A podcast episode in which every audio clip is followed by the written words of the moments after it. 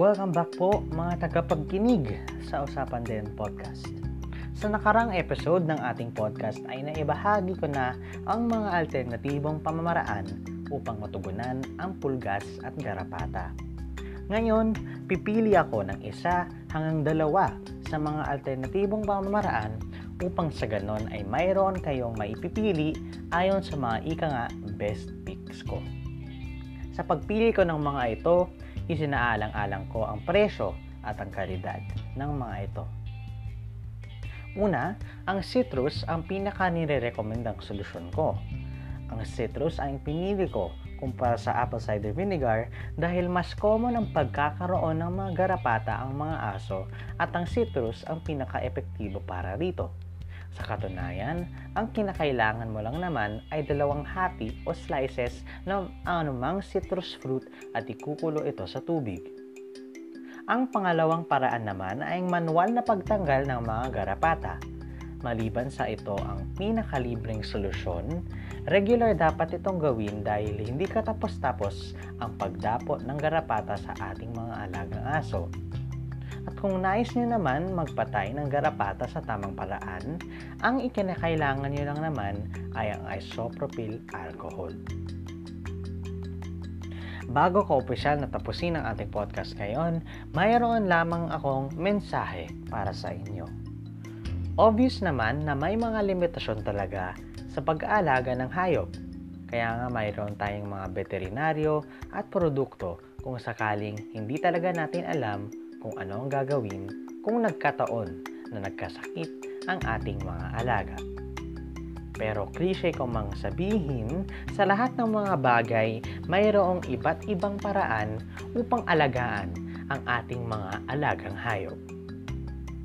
Kung titingnan natin, kahit mga mahihirap o simpleng tao ay may kakayahang mag-alaga ng kanilang mga hayop.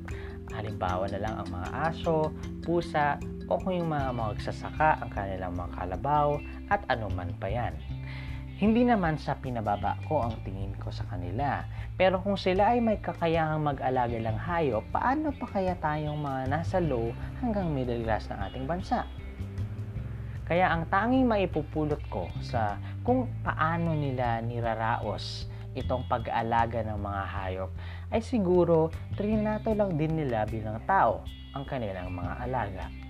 Siyempre, maraming mga hayop na may kakayahang mabuhay ng sarili. Subalit, marami pa rin mga taong nangangalaga ng mga hayop dahil siguro hindi sa lahat ng sitwasyon ay kayang ng mga hayop umasa sa sariling kakayahan. Kagaya na lamang ang mga injuries.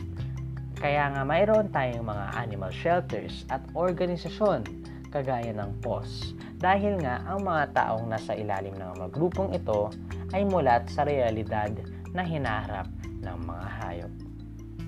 Karamihan sa mga hayop ay nabubuhay ayon sa instinct o likas na ugali lamang.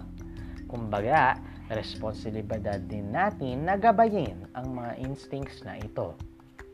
Ako bilang personal na opinion, nag-aalaga ako ng hayop dahil nakakabigay din sila ng saya at tuwa sa atin.